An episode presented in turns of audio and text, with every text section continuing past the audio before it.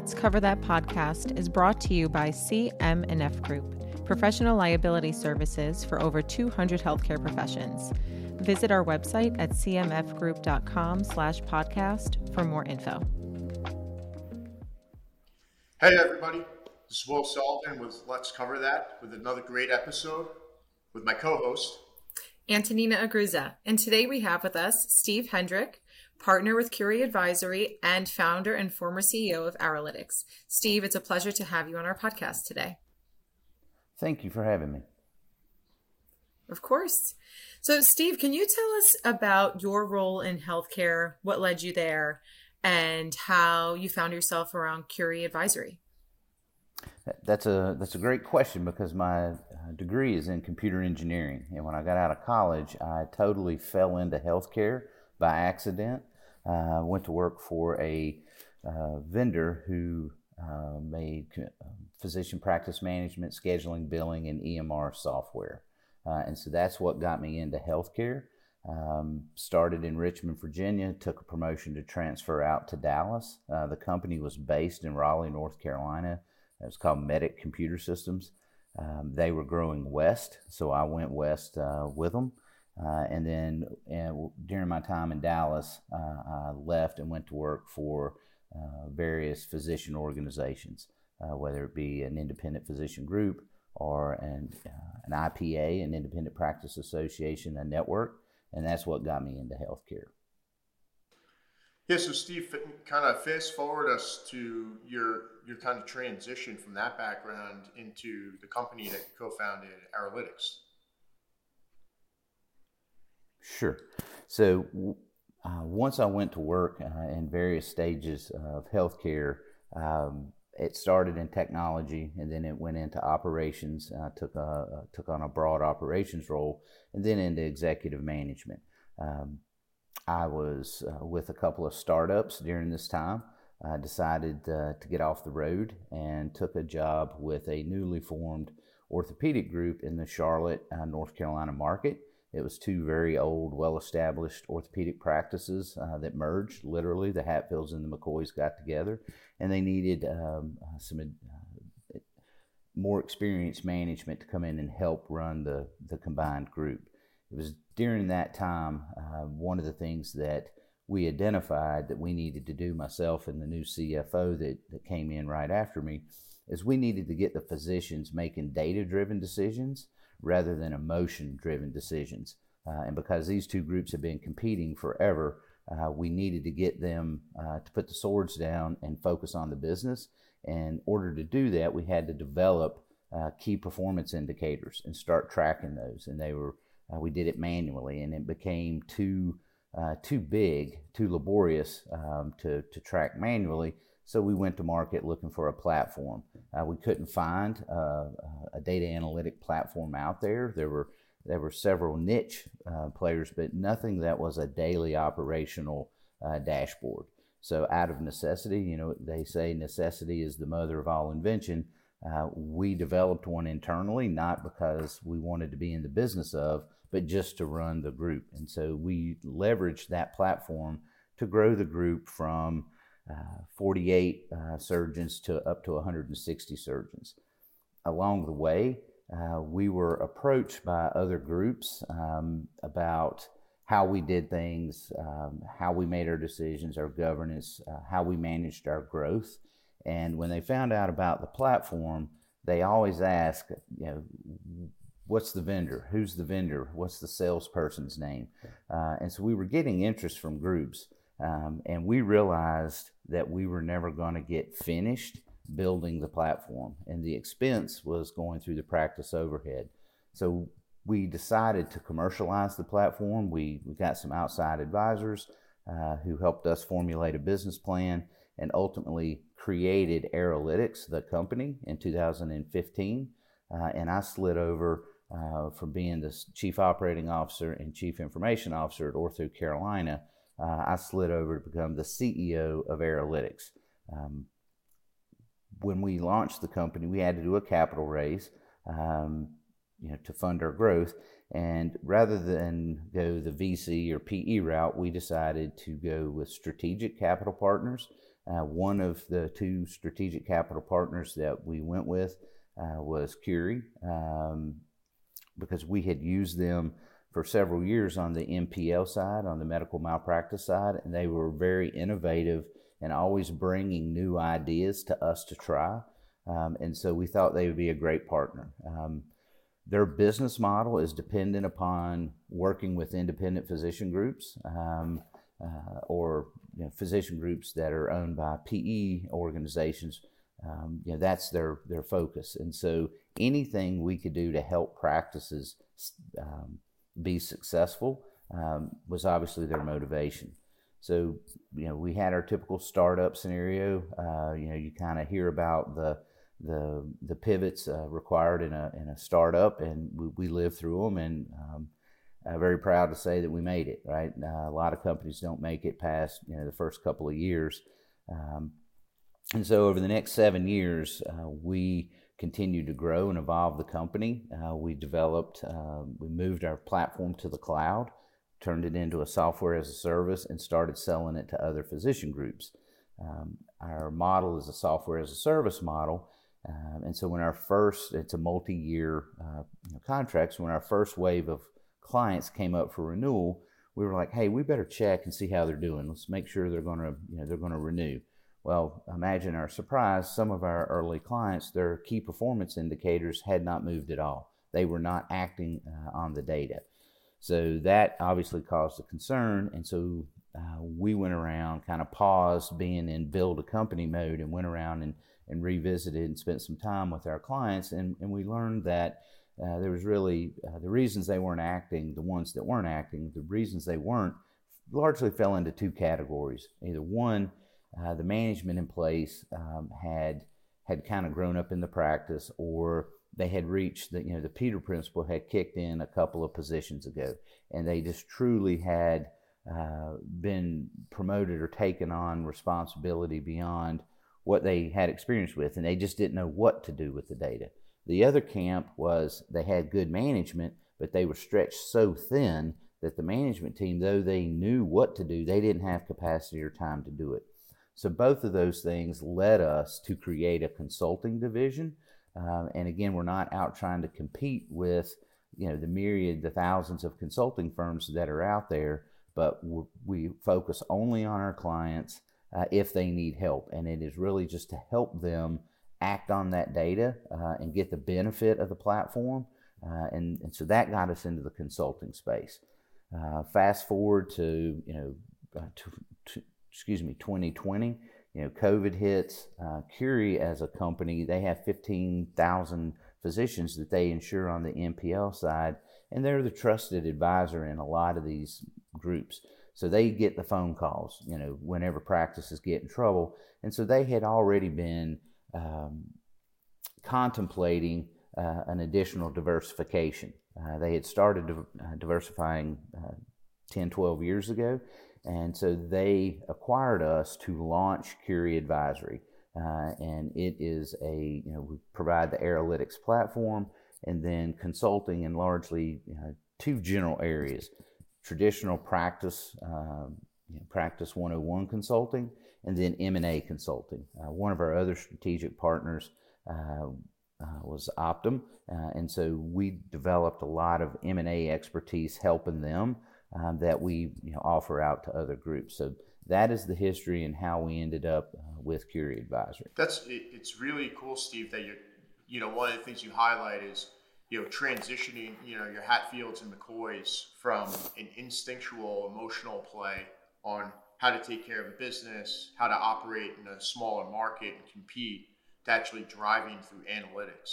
It's really that's an amazing kind of shift, and uh, I would imagine that's the type of shift that gives the physician practices the opportunity to decide what their future really is. If they have the analytics and they have consulting services to actually make decisions and make moves, you have the opportunity to go out to market if you want to do M and A activity, if you want to stay independent, if you want to kind of interact with a new partner, capital or otherwise. It gives them that autonomy and capability.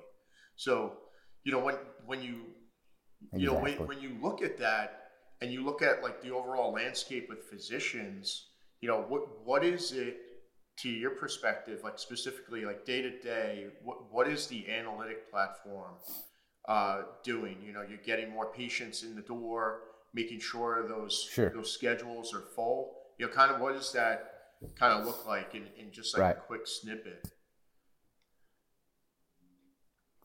A- absolutely. The you know, our platform and our focus is top line revenue growth. It is not uh, trying to shrink your way to greatness by uh, just so what we do is we help groups get their online digital f- map built so that Google, we, we're built on the Google uh, platform. We're a certified Google partner. So we know the algorithms that Google uses in their local search, and those change constantly.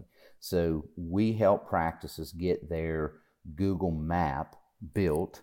Uh, we then drive volume uh, by surveying the patients uh, as they come in, uh, as well as connecting into all the uh, social media platforms. So we're getting both solicited and unsolicited feedback.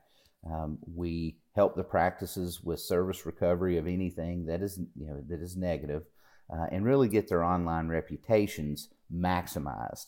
Then you can go on offense and start using consumer profiling data to identify cohorts of patients uh, for the practice based on their specialty to attract those new patients. So it's any, the lifeblood of any practice is new, is new patients, right? And so helping the practice attract those new patients. Then once they uh, are uh, patients, the other uh, side of the platform, the online reputation management and marketing is focused on what's going on outside the four walls of the practice. Our growth and optimization key performance indicators is focused on everything going on inside the four walls of the practice.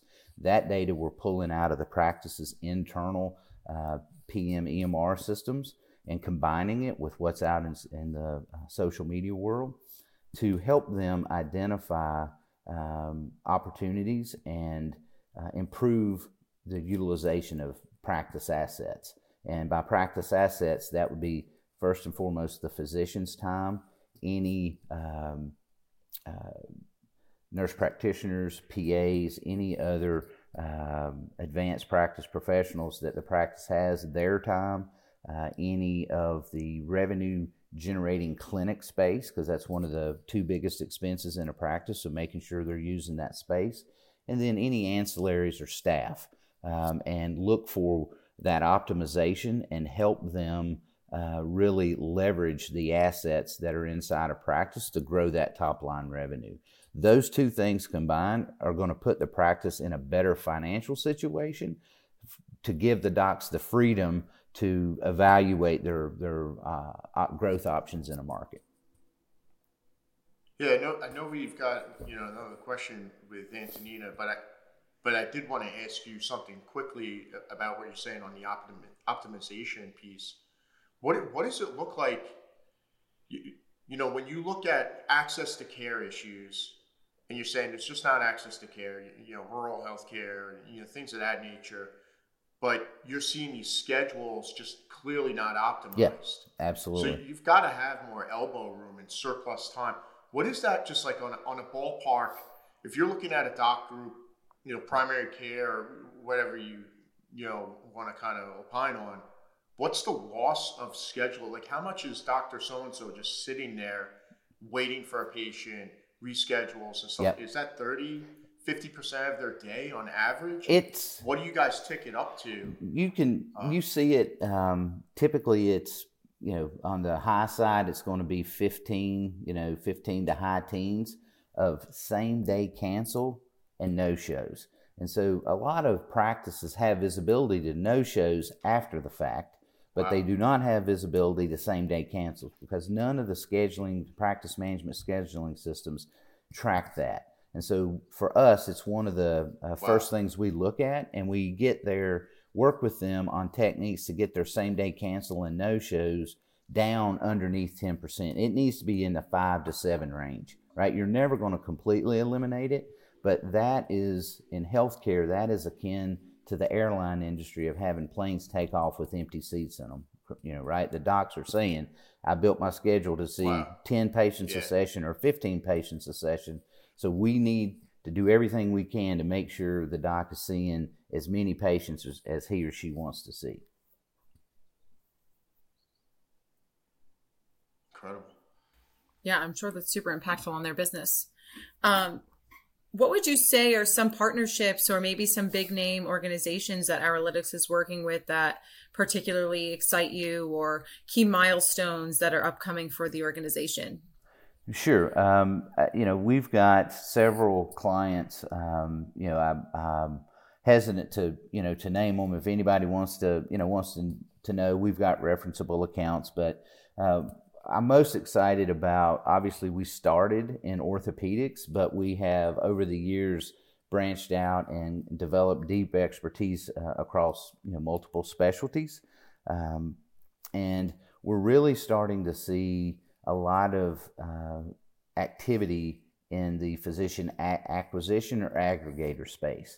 And so we feel part of our job to our membership uh, of fifteen thousand docs that are really the owners, um, because Curi is a mutual company, so all the physicians that are insured are the own the company. So we feel an obligation to to understand what's going on in the landscape and help physicians understand, hey, here's what's going on in the space. These companies, they're backed by P E, they're acquiring practices. Here are the pros and cons.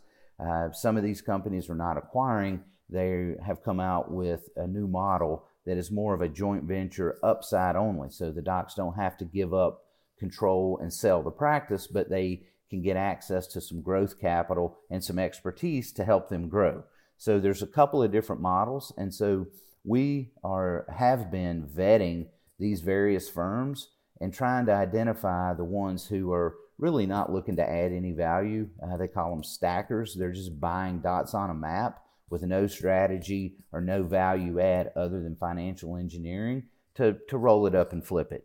Uh, you know, obviously we would uh, try to prefer our, you know, any of our groups, if they're going to partner with somebody, partner with somebody that's going to bring a better value prop uh, and some expertise. Um, and so that's part of, of what we're doing. And we're actually working with some of these companies. Um, you know, I, I'm definitely not at liberty to, to share those, but there are four different national um, aggregators, or whether it be an acquisition model or a partnership model, that we're doing a lot of work with. Um, so that is, you know, that's um, a lot of our focus. And another big area of our focus is developing a proactive risk mitigation model. Uh, and this is leveraging uh, the data that we have to identify the physicians who are at risk for uh, potential lawsuits. Um, and we there's a series of, of things that we do, and the data that we have access to uh, that we work with the practice to create a little bit of an early warning system of, hey, here are the patients that are using um, uh, incendiary language. Uh, we're not saying if they you know, use these terms that they're, they're gonna file a suit, but it's certainly language that um, patients who have litigious patients in the past have used. And so we want to put a focus on it, help the practices identify and really uh, prioritize that, that service recovery. And then if you have any trends that a particular location is getting a lot of these complaints, or a particular doctor, um, he or she is getting a lot of complaints, then you know where to go focus uh, and do some, some more training, uh, again, to, to bend that risk curve. Uh, so those are those are some of the, the big things that we're that we're working on that we're super excited about.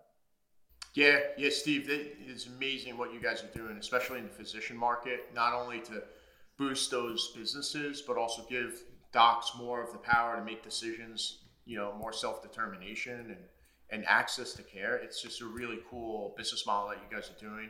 Um, congrats on joining up with Curi and, and creating Curi Advisory. And just thank you so much for hopping on the podcast with us. I really appreciate it. That's another episode. Let's cover that, guys. Thanks so much.